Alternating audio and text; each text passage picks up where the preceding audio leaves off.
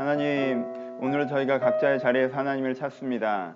공간을 주는 고백, 옆 사람이 주는 고백이 없기 때문에 오롯이 더욱더 나의 고백으로 예배 자리에 섭니다.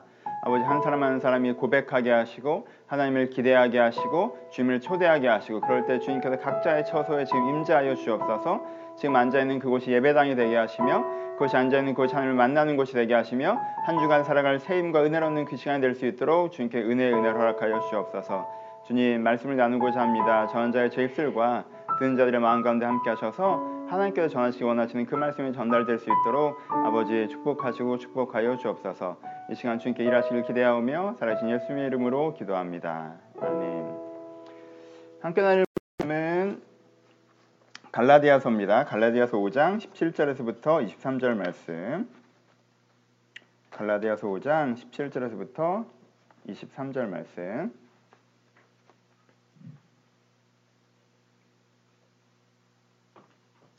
17절에서 23절 말씀 제가 봉독해 드립니다. 육체의 소욕은 성령을 거스리고 성령은 육체를 거스리나니 이 둘이 서로 대적하므로 너희가 원하는 것을 하지 못하게 하려 함이라. 너희가 만일 성령이 인도하신 바가 되면 율법 아래 있지 아니하리라. 육체의 일은 분명하니 곧 음행과 더러운 것과 호색과 우상 숭배와 주술과 원수 맺는 것과 분쟁과 시기와 분냄과 당짓는 것과 분열과 이단과 투기와 술 취함과 방탕함과 또 그와 같은 것들이라. 전에 너에게 경계한 것 같이 경계하노니 이런 일을 하는 자들은 하나님의 나라를 유업으로 받지 못할 것이요. 오직 성령의 열매는 사랑과 희락과 화평과 오래 참음과 자비와 양성과 충성과 온유와 절제니 이 같은 것을 금지할 법이 없느니라. 아멘. 안녕하세요. 오늘은 분냄에 대해서라는 제목으로 말씀을 나누어 보도록 하겠습니다. 분냄에 대한 이야기를 해보겠습니다 우리는 가끔 분노라는 감정을 느끼죠. 분노라는 감정의 이유는 세 가지가 있습니다. 첫 번째는 무시입니다. 무시라는 건 상대가 나에게 적의를 갖고 있는 것이 아니라 마땅히 가져야 될 호의를 갖지 않는 것입니다. 그렇죠? 내 입장, 내 생각, 내 의견, 내 감정 이런 것이 있는데 그것을 신경 쓰지 않고 상대방이 행동할 때 우리는 무시당했다고 느끼고요. 거기서 분노합니다. 그렇죠? 화가 나죠. 두 번째는 피해 당했을 때 분노합니다. 내가 갖고 있는 어떤 이익, 내가 가져야 되는 이익이란 게 있는데 상대방의 행동과 결정, 말로 내 이익이 훼손됐을 때 그것이 내 기회이건 내 정서이건 내건 간에 무엇인가 훼손당했을 때 우리는 분노합니다. 세 번째는 불의한 것을 볼 때 분노합니다. 꼭 내게 피해가 오지 않더라도 봤을 때 저게 잘못된 것, 세상이 잘못된 기준으로 돌아간다. 저기 너무 나쁜 사람이 있다. 근데 이 잘못된 것이 고쳐지지 않고 저 나쁜 사람이 처벌받지 않는다 할 때 우리는 분노를 느끼죠. 그렇죠? 그래서 우리가 분노하는 이유는 여러 가지가 있겠지만 크게는 무시 이슈 그리고 아, 내가 근데 손해 되는 것, 피해 이슈가 있고요. 세 번째 불이 이슈가 있습니다. 그렇죠? 이 세 가지가 우리를 분노하게 하는 이유가 됩니다. 어, 예를 들면 가장 가까운 사이, 나 자신에게 내가 분노할 때가 있죠. 그땐 대부분 피해 이슈예요. 내가 잘못해서 나한테 피해를 줬을 때, 아, 너 도대체 왜 이러? 난왜 이러는 거야? 이럴 땐 주로 피해 이슈입니다. 가까운 사람, 뭐 부부, 연인, 친구, 가족, 뭐 이런 가까운 인간적인 관계 있잖아요. 이때 화날 땐 대부분 무시 이슈예요. 야, 내 입장을 생각해 줘야지. 너 내 생각은 안 해? 어떻게 그렇게 네 맘대로 네 감정만 생각하고 네 입장만 생각하고 움직일 수가 있어? 넌 네 생각만 해? 이게 이제 화가 나죠. 이게 무시 이슈예요. 그렇죠? 가까운 사이에서. 좀 먼 사이, 사회적 관계에서는 주로 뭐예요? 피해 이슈죠.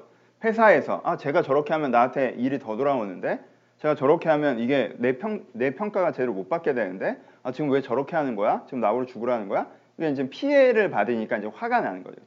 이게 피해 이슈가 있어요. 그리고 세상과의 관계에서는 뭐예요? 불이 이슈가 많죠. 뭐 뉴스보다 열받는 거 막. 이번 주 어떤 분이 또 무슨 자동차를 갖고 편의점으로 돌진 이런 거 보면 어, 진짜 제정신이야? 나랑 상관없죠. 나한테 피해 주는 건 아니지만 진짜 보기만 해도 되게 화가 나고 그 다음에 그 사람이 제대로 처벌을 받고있는지 들여다보게 되고 만약에 제대로 된 처벌이 이루어지지 않았다고 생각하면 이제 더 화가 나고 막 이렇게 되는 거죠. 그렇죠? 그리고 뭐 내가 세상을 돌아가는 것들 어떤 어, SNS를 보면서 내가 생각하기에 이 사람 말이 말도 안 되는 말을 하고 있다라고 하면 그걸 그냥 읽었는데 내가 화가 나고 나랑 직접 피해를 주는 것도 아닌데 그렇죠? 근데 일부러 저는 좀 안 보기도 하고 그러는데 그러니까 이런 거 뭔가 내가 세상과의 관계에서는 되게 예, 불이 이슈가 많이 건드려집니다. 그렇죠? 그러니까 어, 복합적인 것도 있죠. 여러분 제일 사람들이 열받아 하는 것 중에 하나가 층간소음이라고 있는데 그게 열받아 할 만해요. 층간소음은 세 가지가 다 들어가요. 윗사람이 나를 무시하는 거잖아. 아래에 사는 나를 생각 안 하는 거라고. 그리고 나한테 피해를 주잖아요. 그리고 저건 불이한 거야. 이러니까 화가 되게 많이 나는 거예요. 운전할 때 화 많이 나세요? 그것도 마찬가지예요. 이 사람이 어떤 데는 확 끼어들었어. 그건 나를 무시한 거예요. 게다가 나한테 피해를 줬잖아. 게다가 저건 잘못된 거. 그러니까 너무 화가 나는 거예요. 그렇죠? 그럼 코로나 때 화가 나시는 것도 화가 많이 나시는 부분이 약간 이런 거죠. 그렇죠? 뭐, 뭐 마스크를 안 쓰는 사람, 뭐 저녁에 술자리 가는 사람, 뭐 대면 예배 드리겠다고 하는 사람 보면 좀 화가 나죠. 왜? 나는 어렵게 이걸 참고 있는데 내 이 고생을 되게 무시하는 것 같잖아요. 그렇죠? 그리고 그 사람들 행동이 나한테 피해가 돌아오는 것 같고 그 사람 행동이 잘못됐다고 느끼니까 세 가지가 연결될 때는 굉장히 막 화가 나는 거죠. 그렇죠? 그, 반, 그 반대에도 마찬가지로 뭐 룸사롱은 되는데 노래방은 안 된다. 뭐 식당은 되는데 PC방은 안 된다. 술집은 되는데 교회가 안 된다고 하니까 그 안 된다고 하는 쪽에서는 PC방 사장님들 또 뭐 교회도 가끔 그렇죠. 막 이렇게 막 화가 나는 거죠. 왜요? 나한테 피해가 돌아오잖아. 그리고 뭔가 부당한 것 같잖아. 그리고 우리 업계를 좀 무시해서 그러나 왜 카페는 되는데 PC방은 왜 안 된다는 거야 도대체 식당에서 밥 먹는 건 되는데 왜 PC방에서 밥 먹는 건 안 된다는 거야 뭐 이렇게 되는 거죠 그렇죠? 그러니까 이제 화가 나시는 거예요. 피해도 있지만 거기 불의의 이슈도 있고 무시의 이슈도 있기 때문에 화가 굉장히 많이 나는 거예요. 차라리 PC방 사장님들 말씀, 차라리 셧다운을 하는 거면 문을 닫아도 내가 안, 오, 안 오로 하겠다. 근데 나는 정부 시책 때문에 PC방을 닫아, 닫고 있고 어, 중고등학생 못 들어오고 음식도 못 팔아서 막 죽겠는데 이제 가다가 이제 통닭집에 사람들 빽빽하게 모이고 마스크 벗고 먹고 있는 걸 보면 이제 막 화가 나는 거죠. 그렇죠? 이세 가지 이슈가 이제 연동되는 거예요. 그럼 우리는 어떻게 돼요? 화가 납니다. 화가 나는 건 나쁜 거예요? 아니죠. 자연스러운 거죠. 건강한 거죠. 그래서 화가 안 나시면 오히려 문제가 있는 거예요. 화가 난 아예 안 난다라고 하는 심리적인 이슈가 있거나 뭔가 뭔가 센서에 문제가 생긴 거예요. 그러니까 난 아무런 일도 없는 것 같아요. 무엇을 해도 화가 안 나요? 하시면 상담 받으셔야 돼요. 뭔가 문제가 있는 거예요. 그건. 저건 건강하지 않고 자연스럽지 않습니다. 그런데 화가 나는 건 자연스러운데 좀 생각을 해볼 필요가 있어요. 내가 제대로 화를 내고 있는 건지 내 화가 적절한지. 보세요. 이제는 화 나는 건 그럴 때 화가 나는 건 자연스러운 거예요. 근데 한 세 가지 두 가지 이슈 정도를 살펴봅시다. 어떤 분들은 알고 보면 적절하지 않는 화를 내세요. 예를 들어서 세 가지가 똑같이 있어요. 본인은 무시당해서 화냈다라고 느끼는데 사실은 본인이 예민해서 화를 내는 거예요. 그 사람 무시하는 사람이 없어요. 그 정도로 배려해주면 된 거예요. 내 본인 기준에 나는 더 배려받아야 되고 주변에 나를 더 맞춰줘야 된다고 생각해요. 그래서 그만큼 배려해주고 맞춰주지 않았으니까 나를 무시했다고 생각해요. 이건 그냥 이기적인 거예요. 그렇죠? 뭔가 더 내 중심으로 돌아가야 되는데 내 중심으로 안 돌아가서 화가 나는 거면서 내가 무시당했다라고 본인은 느끼죠. 하지만 무시당한 게 아니에요. 그냥 본인이 예민한 거지. 피해받지 않았는데 욕심이 많아서 피해받았다고 느끼고 분노하는 경우도 있어요. 피해받지 않았어요. 노력을 안 했으니까 못 갖는 게 당연해요.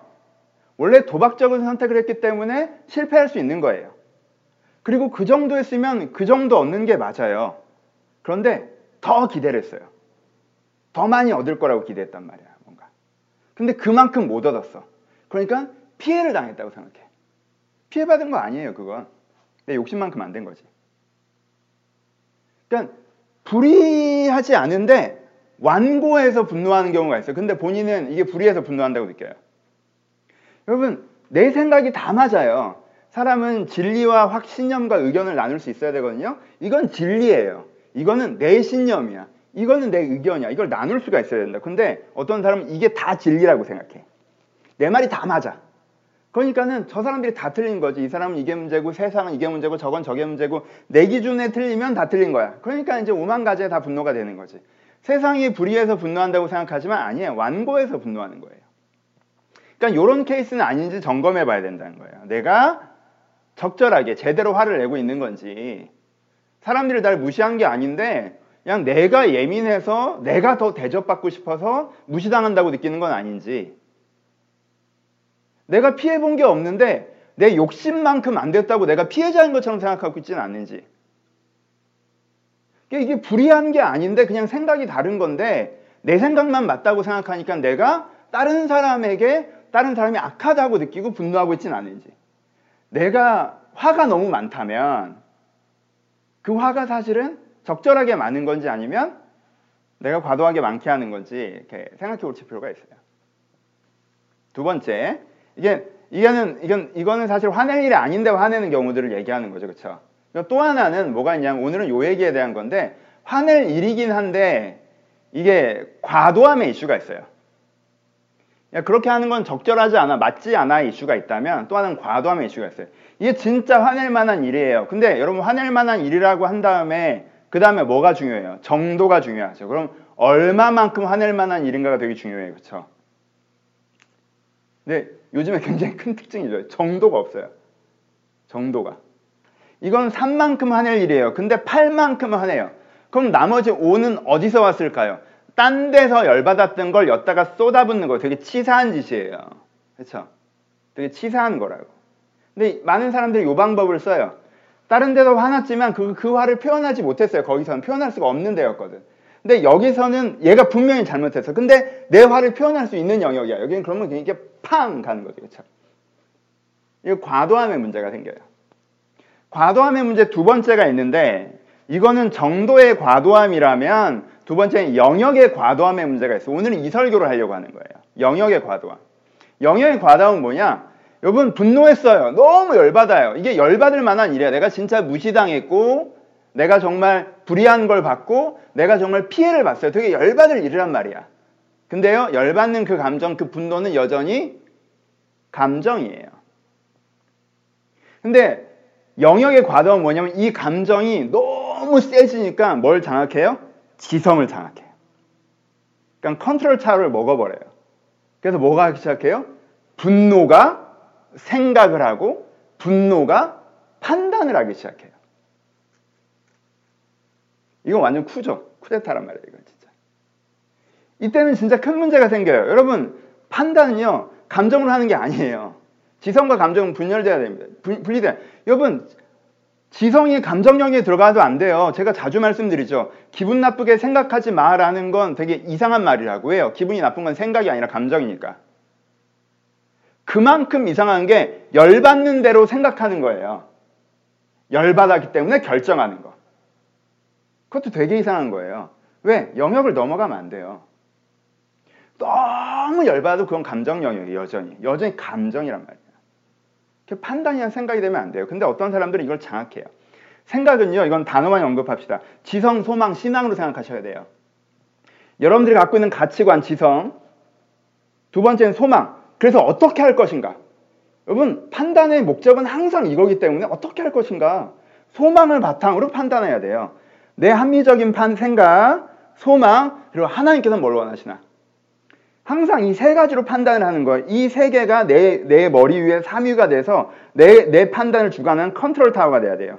근데 어느 날 이제 문 빵 열고 분노라는 애가 딱 들어와서 야 니네 셋 다 꺼져. 나 이제부터 열받은 대로 할 거야. 이렇게 되는 거예요.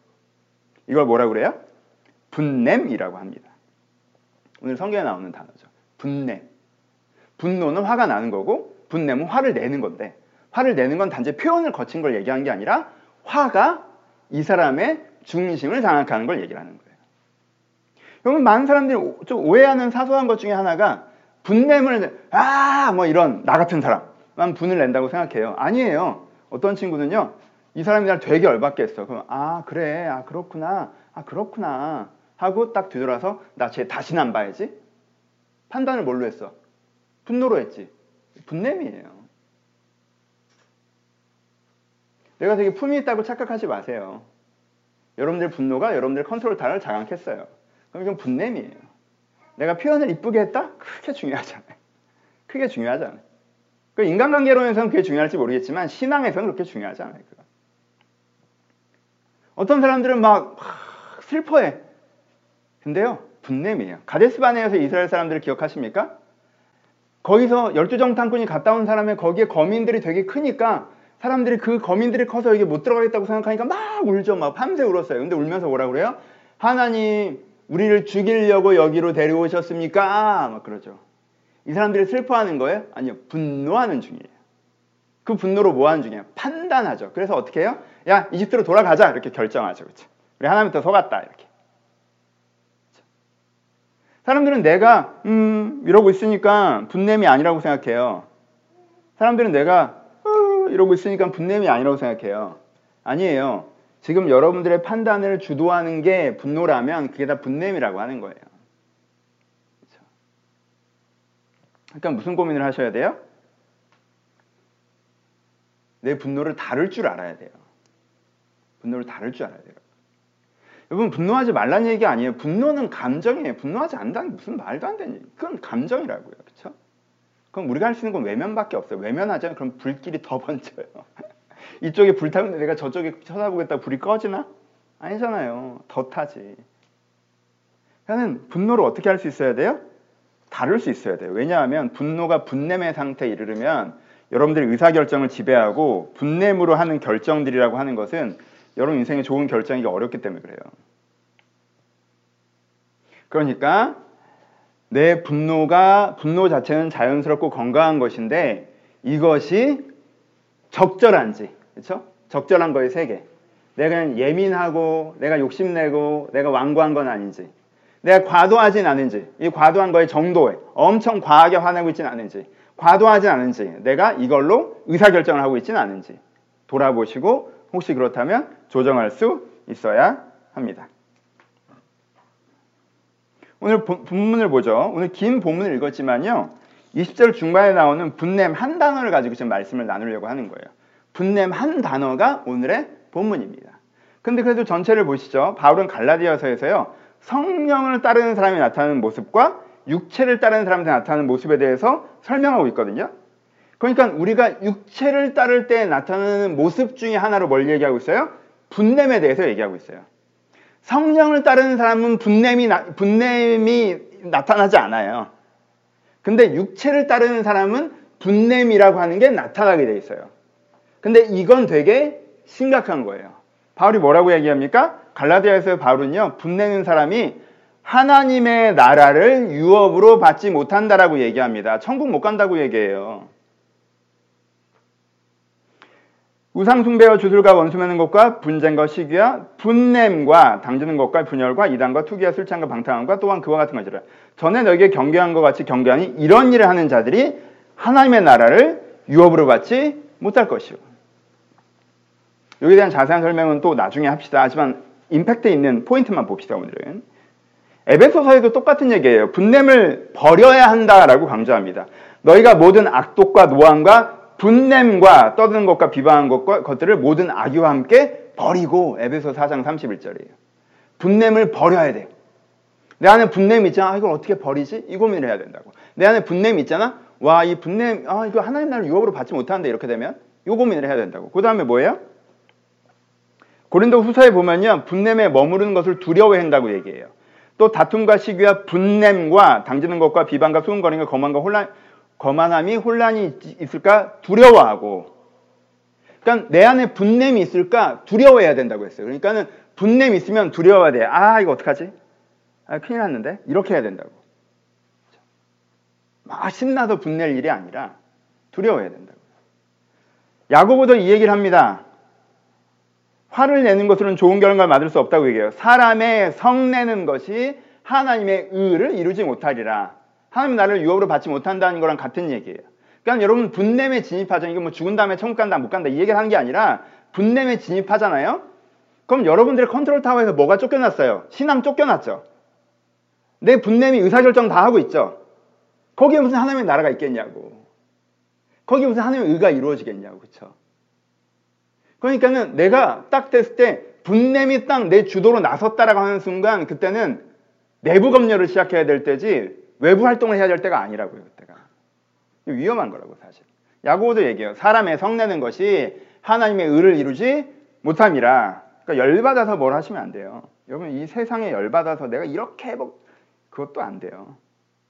분냄을 의사결정하는 건 좋은 의사결정일 수가 없어요. 좀 더 응용하자면 야구보가 잘못된 말의 문제를 얘기하는 부분이 있거든요.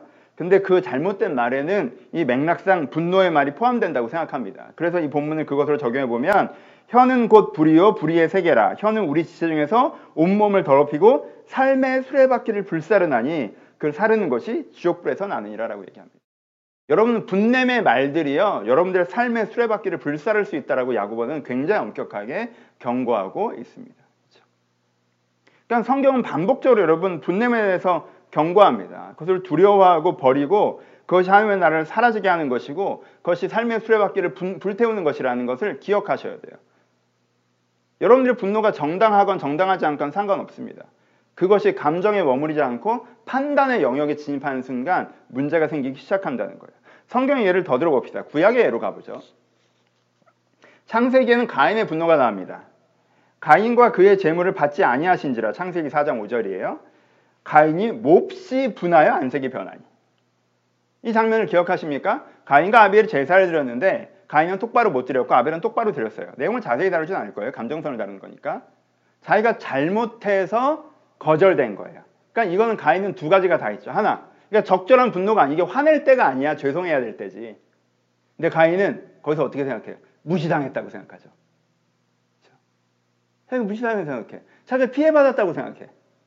이게 되게 부당하다고 생각해. 내가 맞아들인데 부당하다.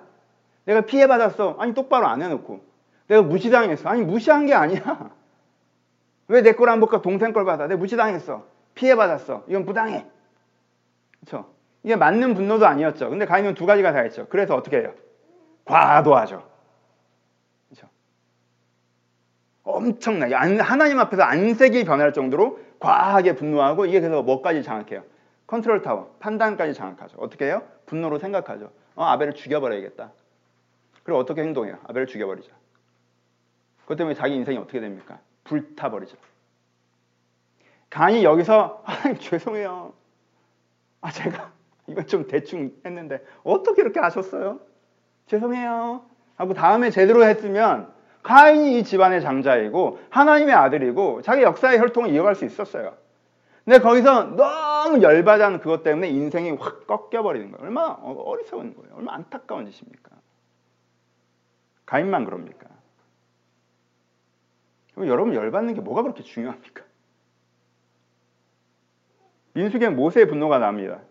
모세와 아론이 회중을 그 반석 앞에 모으고 모세가 그들에게 이르되 반역한 너희들아 우리가 너를 위하여 이 반석에서 물을 내려 모세가 딱 해서 이때 모세가 진짜 열받았어요. 왜냐하면 이 광야 후반부예요. 40년 동안 그 은혜를 주시고 그 말씀을 주시고 그 깨달음을 주시고 내가 너희들을 어떻게 가르쳤는데 물이 없으니까 또 원망해. 40년 전이랑 같은 수준인 걸 딱 보여주는 거야, 이 사람들이. 그러니까 모세가 막 자기 인생에 부정당하는 것 같잖아. 이것들을 언제까지 참아야 될지 모르겠고 너무 화가 났어. 너무 내가 지들한테 해주는 게 얼마인데 갖고 또 원망하는 게 너무 화가 나서 어떻게 해요? 너무 화가 나서 화내죠. 여러분 모세의 분노는 정당해요, 정당하지 않아요? 정당하죠. 화날만 해요. 여러분 화날만 하냐 하지 않느냐 그렇게까지 중요한 게 아니에요. 화날 만한 화라고 하더라도 그것이 과도하냐 과도하지 않냐가 굉장히 중요하다는 거예요. 모세는 화날 만한 일에 화가 났어요. 하지만 그 화를 과도하게 냈죠. 어떻게? 여러분 보세요. 별거 아닌 것 같지만 너희여 들으라. 우리가 너희를 위하여 이 반석에서 물을 내랴.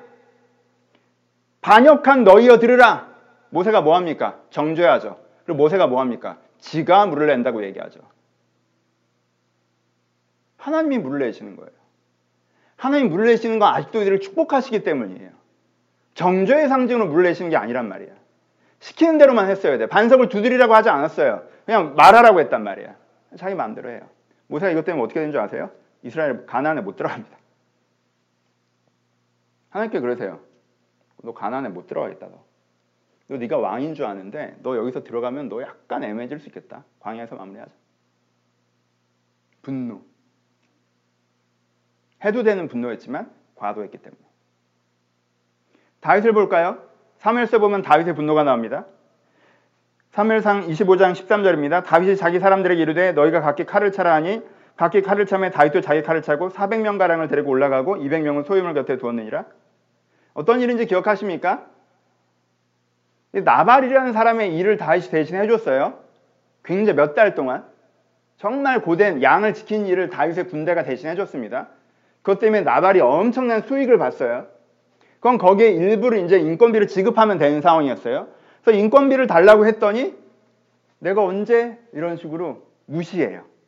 돈도 안 주고 너 사울의 도망자 신세에도 내가 너한테 돈 안 준다고 네가 뭐 어떡 건데 나라에 고소할 거야? 너 지금 법적 권리가 없잖아. 이렇게 조롱한다고. 그러니까 세 가지가 다 있죠. 진짜 나발, 이 말도 안 되는 사람이 다윗을 무시했죠.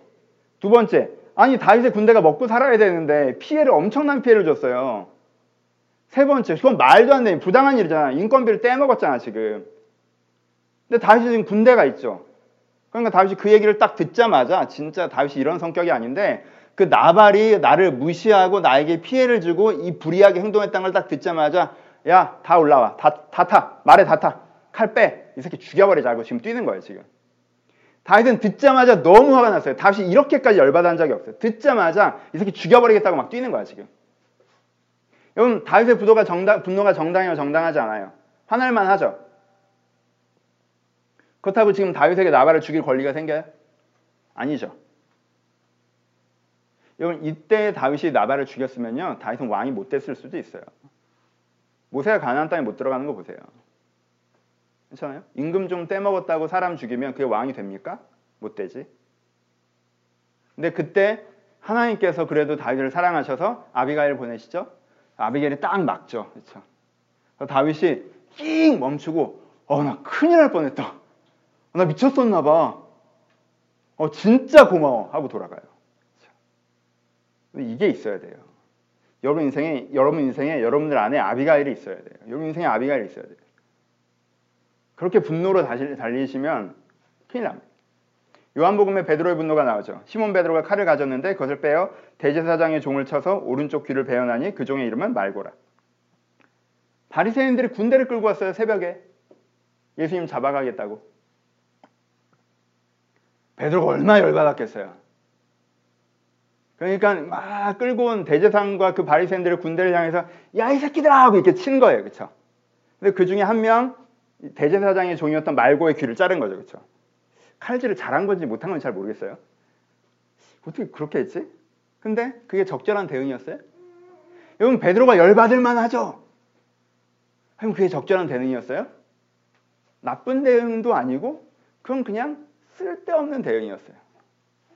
쓸데없는 짓이었어. 예수님이 너 뭐하냐 하고 이제 귀 붙여주세요. 그리고 나서는 이 뭐 열은 받았지만 뭐 어떻게 할지 모르는 베드로는 좀 이따 뭐해요? 예수님을 세 번 저주하죠. 분노했지만 상황에 대해서 제대로 대처하지 못하고 그냥 뭐 좌충우돌하는 그 결과죠, 그렇죠? 그냥 성경에 나와 있는 분냄에 대한 이야기를요, 신구약에서 대표적인 장면들을 한번 추려봤습니다. 여러분 이미지를 좀 가졌으면 좋겠어요. 그렇죠? 그래서 신약에서 뭘 그렇게 계속 강조하고 있어요? 야, 분내는 게 진짜 안 좋아. 분노가 너의 판단을 장악하는 게 너무너무 위험한 거야. 너 그럼 하나님 나라를 유업으로 받지 못해. 형태는 이루지 못해. 너 그거 두려워해야 돼. 너 그거 버려야 돼. 라고 얘기하죠. 그렇죠? 구약에서는 그 실제를 보여주죠. 구약에서는 실제를 보여줘요. 야, 모세가 그렇게 열받아하는 것 때문에 분냄, 판단으로 넘어간 때문에 가나안 땅에 못 들어가서 다윗이 거기서 안 멈췄으면 왕이 못했을 거야. 가인은 자기 인생의 모든 기회를 다 날려버렸어. 베드로는 진짜 그냥 우스꽝스러운 모습이었던 거지. 그러니까 네가 지금 분내서 뭔가 하는 게 그땐 굉장히 정당해 보이고 열정적이고 뭔가 있는 것처럼 기분이 들겠지만 사실 그거 되게 아무것도 아니고 네 인생에 방해되는 거야 라고 신구약 성경이 보여줘요. 여러분 다시 얘기합니다. 예의 바른 분노, 냉정한 분노 다 포함돼요. 여러분 저는요 예의 바른 분노를 하는 사람들이 훨씬 더 오래 분냄에 사로잡혀가는 걸 봅니다. 그러려면 차라리 그냥 폭발시키세요. 그렇게 예의 바르게 딱, 어, 아, 그래요, 그래요, 그래요. 내가 너랑 다시 보면 사람도 아니다. 하고 딱 돌아서서 끝 몇 년 동안 그 사람은, 어, 난 쟤 싫어. 나 쟤 싫어.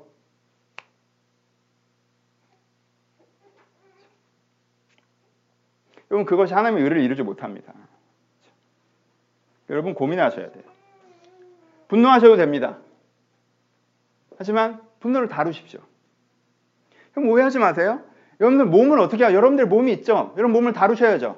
몸이 내 거니까 내 마음대로 써도 돼요? 아니요. 잘 재워줘야 되죠. 잘 먹여줘야 되죠. 그렇죠? 잘 움직여줘야 돼요. 그래서 건강한 몸을 이루어져야 되는 거죠. 그렇죠? 여러분, 여러분들의 분노가 있어요. 분노하시라니까요. 근데 그 분노를 잘 다뤄주셔야 돼요.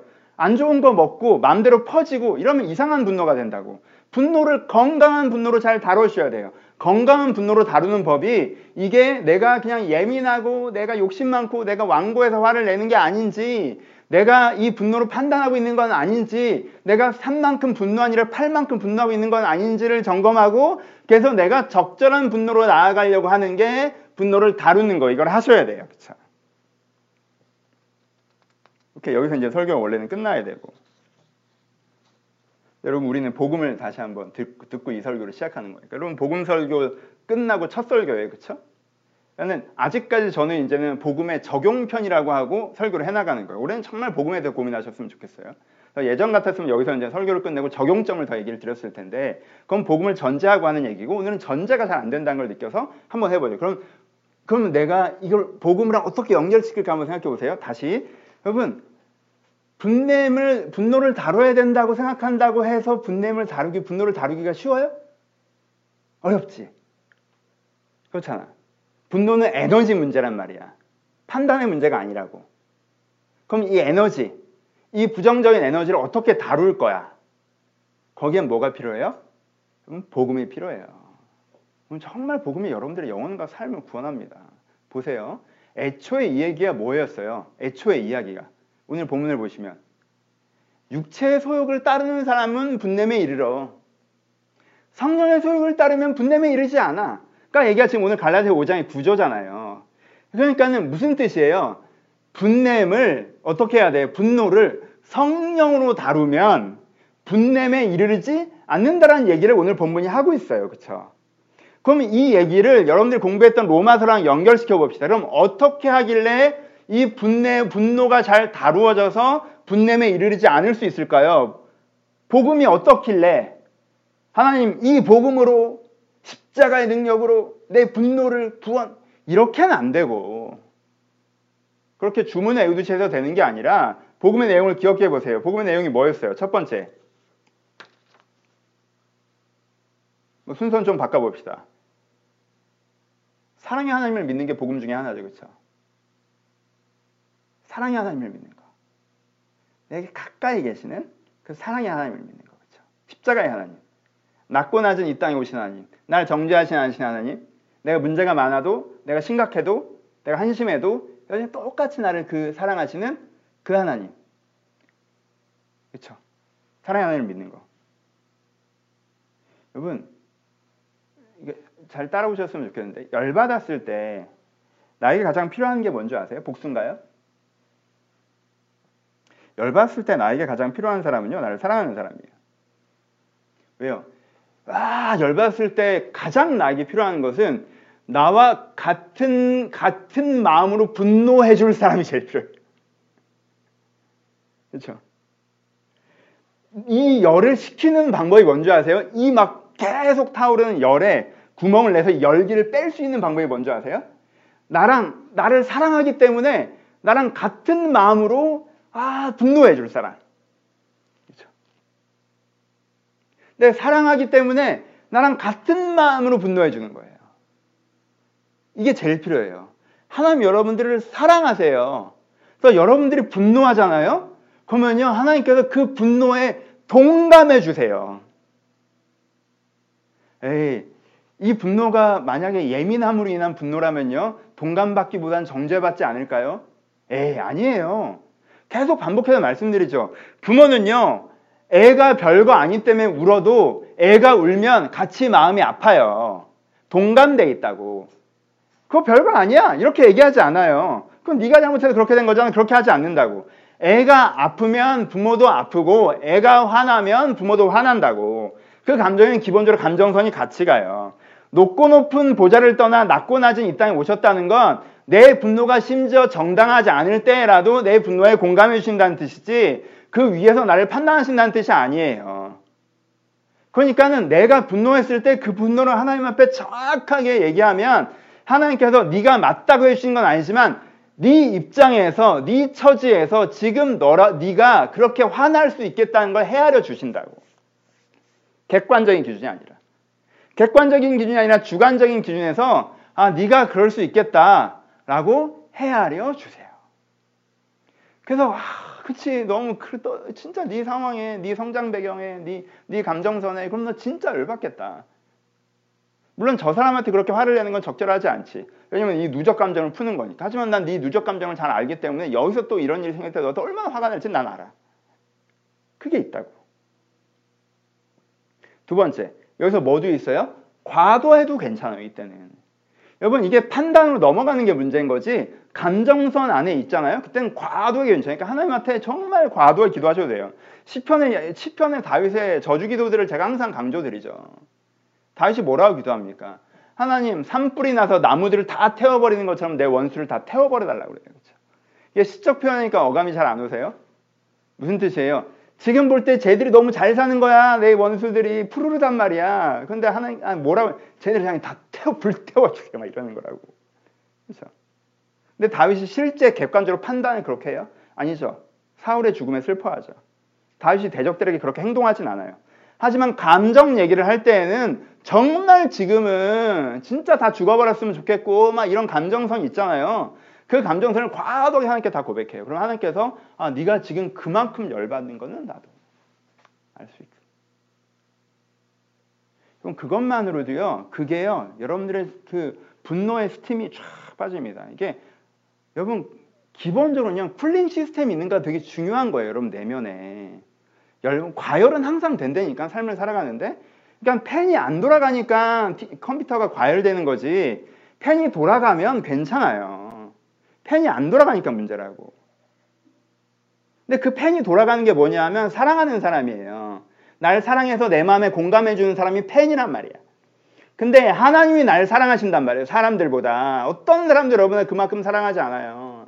하나님이 여러분들을 사랑하세요. 그러면 하나님이라는 펜이 돌아갈 때 하나님께 내 분노를 고백하고 과격하게 고백하고 잘못됐을지라도 고백하고 하여튼 난 지금 열받는다고 라고 내 감정선을 쏟아부을 때 하나님 그 감정선을 받아주고 헤아려 주시면 그 자체로 내 이 톤이 내려가요. 분노가 사라지진 않아요. 하지만요 여러분들 분노가 일정 틀 안에 머무를 수 있어요. 일정 틀 안에 머무르는 분노는요 에너지로 잘 쓸 수 있습니다. 나쁜 것만이 아니에요.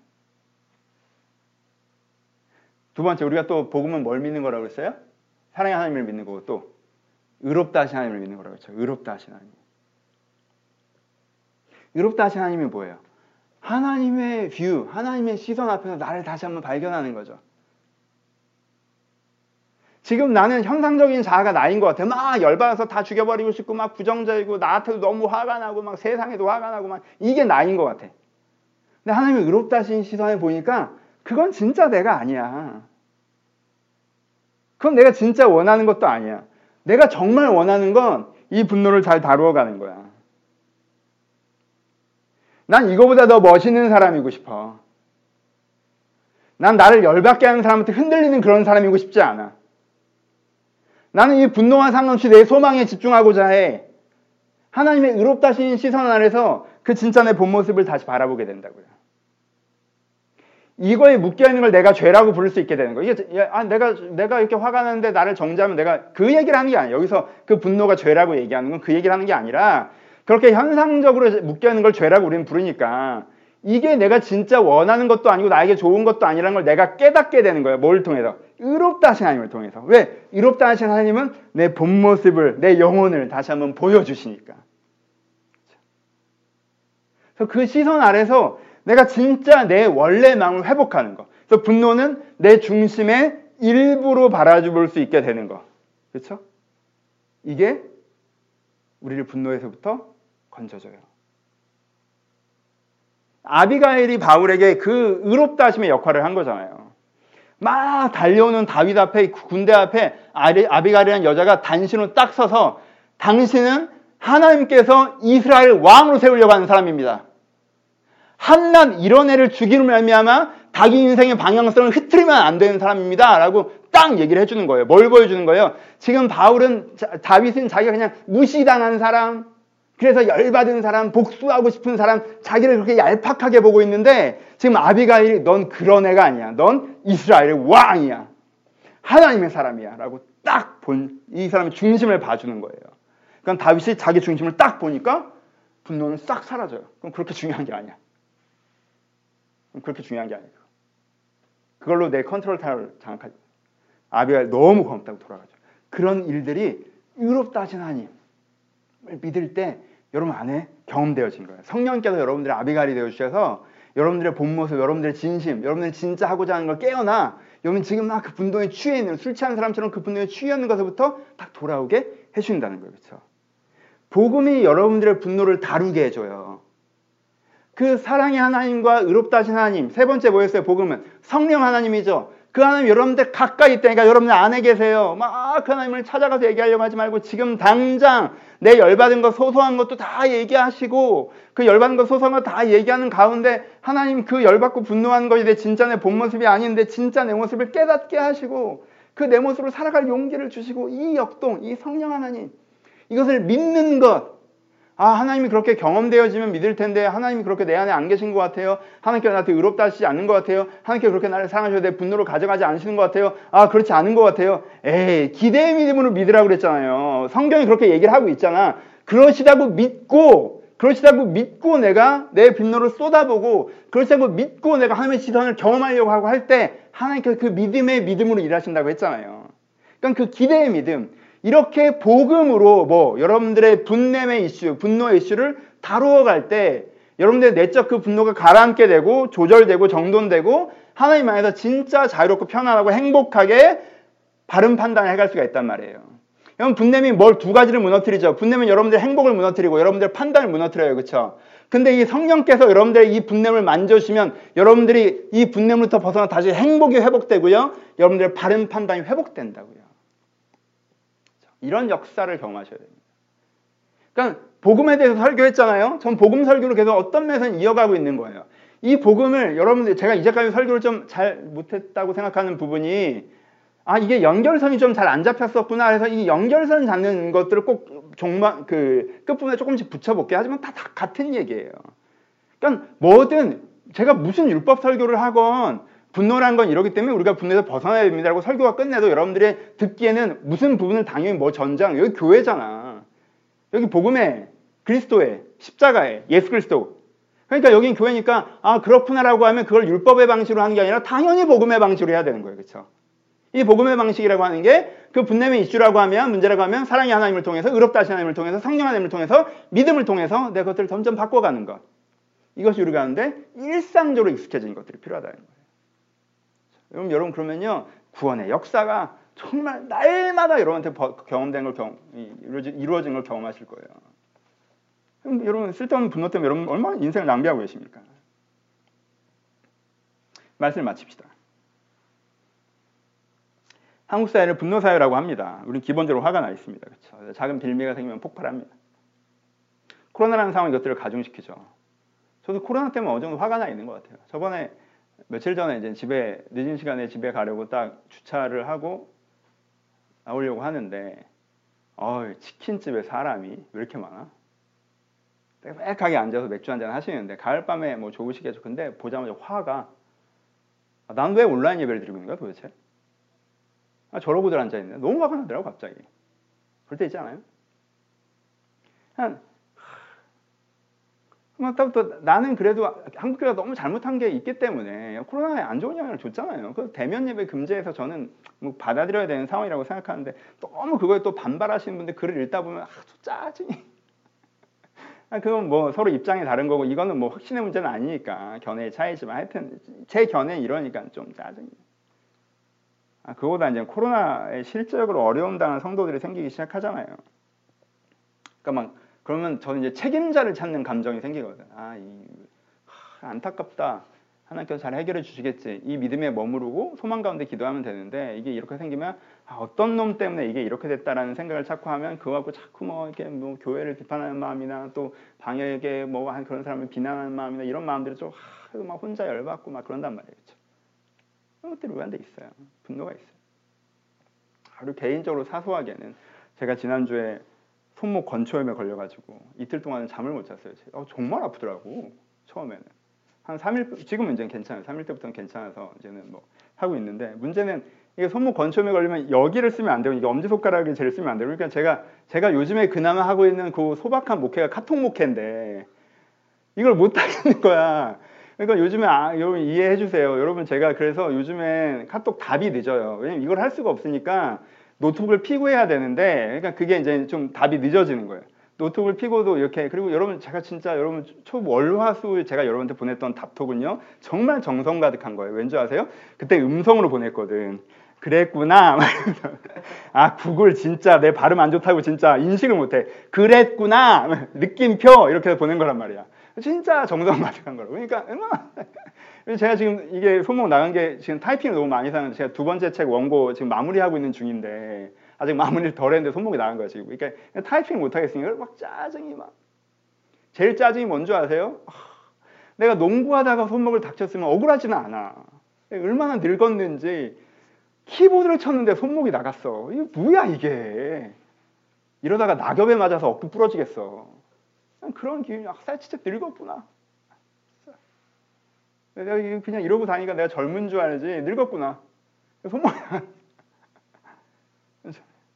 얼마 전에 한 작년에 어깨가 조금 안 좋아서 제가 병원에 간 적이 있는데 갔더니 그 의사 선생님이 굉장히 시니컬하게 그러셨거든요. 젊은 줄 알죠? 무거운 거 들지 마요. 그러더라고요. 그래서 아 그렇구나. 그 다음에 헬스 가서도 이제 제가 이제 근육 운동을 잘 안 하고 가볍게만 하는데 기분이 안 좋잖아. 오늘 사소한 짜증은 여러분들 핸들링 할 수 있다고 생각하세요? 사소한 분노는? 아니에요. 그 여러분들을 사그락 사그락 사그락 어떻게 해요? 더 예민하게 만들고 그 사소하게 짜증나 있는 것 때문에 말실수를 하게 만들고 과격한 판단을 하게 만들고 잘못된 결정을 하게 만들고 여러분 이것뿐이겠습니다. 여러분 화나는 거 너무 많으시죠? 화나는 거 너무너무 많아요. 화나는 거 너무너무 많습니다. 가족들이랑 하면서 그 사람의 무신경한 태도 무시당한다고 화가 날 때도 있고 뭐. 또 내가 피해받을 때 회사에서 피해받을 때 있잖아요. 저 사람이 날 피해를 줄 때 근데 난 반격하기가 어렵고 어, 조직이 되게 부당하고 뭐 나라가 되게 부당하고 세상에 되게 부당하다고 느낄 때가 있고 근데 어떻게 할 수가 없고 너무 화가 나고 이럴 때 많죠. 그럼 그 화를 어떻게 다루고 계십니까? 그 화를 다루고 계십니까? 혹시 화를 다루지 않고 그냥 번져 나가거나 누르고만 계시지는 않습니까? 둘 다 답이 아니에요. 화를 다루어야 됩니다. 화를 다뤄야 돼요. 정말 다뤄야 됩니다. 복음으로 다뤄야 됩니다. 사소한 분노도 주님 앞에 얘기하세요. 사소한 분노도 얘기하세요. 그게 복음이에요. 하면 제가 하, 손목이 아파가지고 막 하, 진짜 이걸 못하니까 짜증이 나고 막 이걸 못하니까 짜증이 나고 차라리 다리가 부러졌으면 이렇진 않을 텐데 하, 얘기하세요. 그래서 그 분노가 가라앉음을 경험하세요. 그, 그것 때문에 분노하는 게 내가 진짜 원하는 내 본 모습이 아니라는 걸 깨달으셔야 돼요. 큰 분노도 있죠. 얘기하세요. 사랑하시는 하나님을 믿고 의롭다 하시는 하나님을 믿고 이야기하세요. 그럼 정말 여러분의 분노가 가라앉고 다루어지는 것을 경험할 수 있습니다. 다시 한번 강조합니다. 여러분, 몇몇 분들에게 분노가 여러분들이 지금 제일 큰 문제입니다.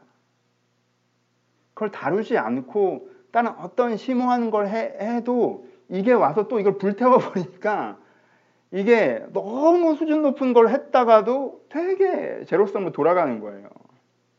그러면 감히 부탁드리는데요. 이 설교 여러 번 들으세요.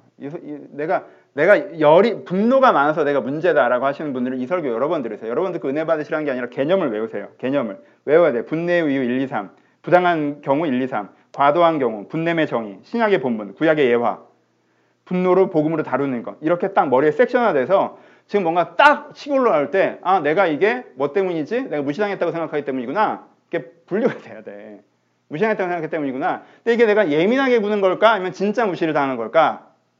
그럼 내가 이걸 어느 정도 표현을 해야 되는 걸까? 표현해서 저 사람한테 사과를 받고 이 관계를 좋게 해나갈 수 있는 거면 지금 표현하는 게 맞고 내가 좀 더 엄격하게 얘기해서 다신 그러지 못하게 만들 수 있으면 표현하게 맞는데 어떻게 하면 그렇게 표현할 수 있을까? 이렇게 매뉴얼대로 움직일 수 있어야 된단 말이에요.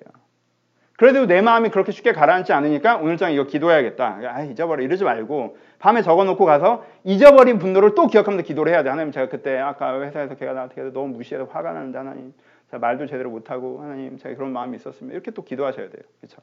그러니까 이걸 머리에 매뉴얼을 하셔야 돼요. 완전히 숙지가 되셔야 돼요. 그래서 여러 번 들으라고 얘기하는 거예요. 여, 여러분들께 싫으시면 정리하세요 오늘.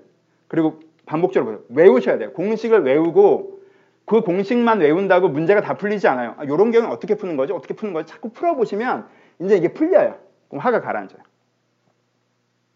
아, 그럴 수 있어요, 진짜. 진짜 그럴 수 있어요. 그럼 저도 여러분 분노가 진짜 많은 사람입니다. 그렇죠? 전 여러분 분노가 많은 사람이에요. 근데 이게 적절하게 다뤄가는 것들을 저도 배워가고 있는 중이에요. 근데 좀 배워보니까 세상 좋아. 세상 좋아. 여러분 분노로부터 구원받으셔야 돼요. 세상 좋아. 행복해요. 행복해요. 그 일이 여러분한테 이루어졌으면 좋겠습니다. 진짜 말씀 마칩시다. 이 구절로 마치고 싶어요. 왜냐하면 저는 이 설교를 준비하고 저 개인적으로는 이 구절로 너무 위로 그 은혜 받았어요. 10편이에요. 10편 68편 19절이에요. 날마다 우리 짐을 지시는 주, 곧 우리의 구원이신 하나님을 찬송하시로다. 제가 최근에 이 분노로부터 구원받으면서 느꼈던 감사를 이 구절로 좀 고백했어요. 아, 그치, 정말 하나님이 날마다 내 짐을 져주시죠, 정말. 난 내일 또 열받고 오니까. 하나님께서 날마다 내 짐을 져주셔. 그리고 날마다 우리를 구원, 날 구원해 주셔. 그러니까 너무, 너무 감사해요. 하나님께 찬송함. 이게 진심이. 정말 날마다 우리 짐을 져주시는 주, 우리의 구원신 하나님을 찬송할지로다. 하나님께서 날마다 여러분들의 그 분노의 짐을 져주십니다. 여러분들 위로해 주세요. 여러분들 새 마음을 주십니다. 날마다 그렇게 해주세요. 왜 열받는 일은 또 있으니까. 날마다 그렇게 해주세요. 그래서 여러분들 구원해 주세요. 이 은혜를 여러분들 경험하셨으면 좋겠습니다. 그래서 여러분 분노로부터 걸어나와서 더 행복하게, 더 바르게 이 인생을 잘 걸어가셨으면 좋겠습니다. 기도하시겠습니다. 두 가지. 여러분 때에 맞지 않게 예민하게 욕심부리며 완고하게 화내고 계셨다면 회개하십시오. 그래서 걸어 나오셔야 됩니다. 그 회개도 자책으로 하는 회개가 아니에요. 의롭다 하심의 회개예요. 아, 이게 내가 진짜 원하는 게 아니지? 이게 내 본 모습이 아니지? 회개가 필요해요. 여러분들 과도해집니까? 과도하게 주세요. 너무 과하게 화나게 되고 뭔가 내가 이걸로 판단하게 돼요. 너무 화가 나서 그렇거든요. 그때는요. 사랑의 하나님을 조금 더 구하셔야 돼요. 지금 너무 화가 나서 그래. 이 냉각, 쿨링이 좀 필요해요. 하나님께 얘기하세요. 하나님께 들어주십니다. 여러분들 요즘에 열받았던 것들이 있으신다면 여러분 안에 있는 분노가 있으시다면 그것들 좀 고백하시면서 하나님 제가 이렇습니다. 이렇습니다. 고백하시면서 우리 들 말씀 가지고 먼저 같이 기도하기를 소원합니다. 기도하겠습니다. 하나님 아버지 아버지 우리 안에 분노가 있습니다. 주님.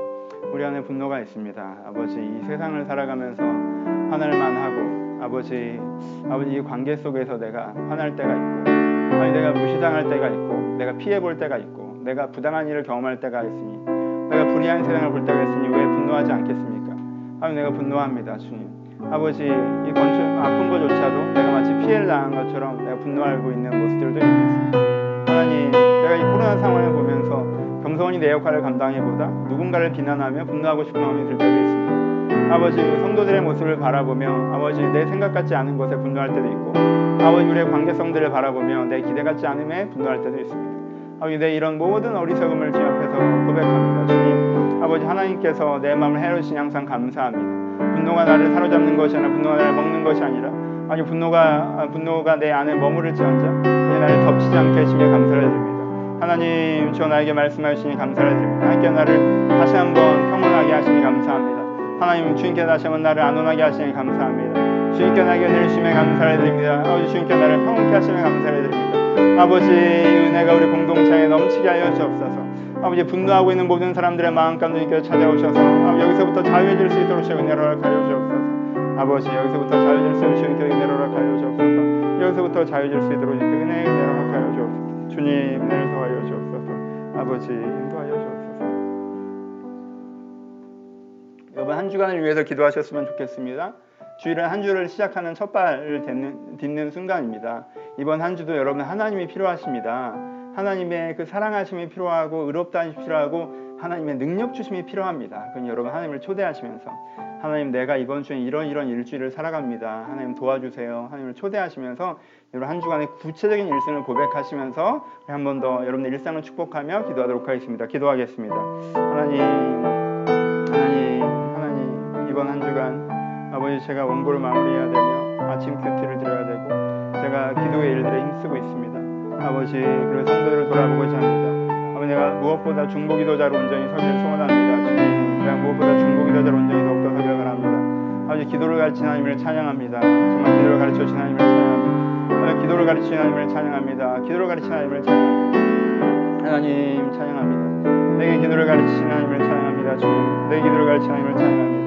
내가 이번 한 주간도 정말 성도의 이름 한명한 명을 붙잡고 기도하고 중보하며 내가 찾아가 봐야 의미 없고 하나님 교회 들어간데 찾아가시며 내가 말해보는 것보다 더 의미 있는 하나님께서 말씀하신 것들이 우리의 삶 가운데 적용된 것을 경험할 수 있도록 저희를 축복하고 축복하여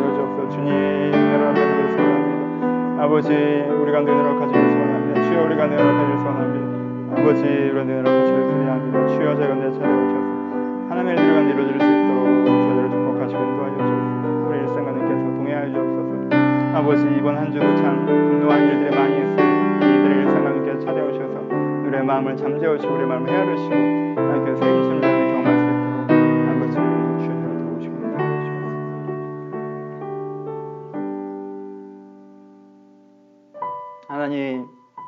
무시당할 때가 있고 피해 볼 때가 있고 부당한 것들을 보고 겪을 때가 있습니다. 아버지 이번 한 주도 이것들이 반복될 것입니다. 그때마다 내 마음에 분노가 쌓여갑니다. 때로는 이 분노가 너무 많이 쌓여서 이것이 내 생의 바퀴를 불태울 것 같습니다. 아버지 여기서부터 벗어나게 하여 주옵소서. 돌아보면 내 판단이 내 의견이 사실은 분노였음을 고백합니다. 그때 내가 제대로 판단한 것이 아니라 그냥 화나서 그렇게 말하고 화나서 그렇게 행동하고 화나서 그렇게 보복한 것이었습니다. 내가 했던 합리적이어 보이는 이야기들은 사실은 내 분노를 합리화하기 위한 것이며 상대방을 상처 주기 위한 것이었습니다. 아버지, 그렇게 내, 내가 내 자신과 다른 사람의 인생을 불태우려고 하는 이 모든 것들을 멈추게 하여 주옵소서. 아버지, 그저 분노를 없앨 수가 없습니다. 복음으로 나를 구원하여 주시옵소서. 내가 사랑하신 하나님께 이야기할 때, 의롭다 하신 하나님께 이야기할 때, 내 마음의 분노가 가라앉고 내 마음의 원래 모습이 회복되는 그 구원의 역사가 이 분냄의 부분에서 이루어지게 하여 주옵소서. 성령의 소욕을 따라 사는 자는 분됨에 이르지 않을 거라고 말씀해 주셨습니다. 지금 제가 성령을 따라 살겠습니다. 지금 내 안에 계신 성령께 귀 기울이겠습니다. 그러하오니 이 육체의 열매에서 벗어나게 하여 주옵소서. 그렇게 이 한 주간 우리 성도들이 조금 더 행복해지고 우리 성도들이 조금 더 바른 판단을 하기를 소원하오니 주여 저들 가운데 은혜의 은혜를 더하여 주시옵소서. 이제 우리 주 예수 그리스도의 은혜와 하나님 아버지의 사랑하심과 성령님의 교통하심이 오늘도 분냄으로부터 구원받아 행복과 진리에 이르기를 소원하는 모든 심령 심령 가운데 이제부터 영원토록 함께 있을지어다. 아멘.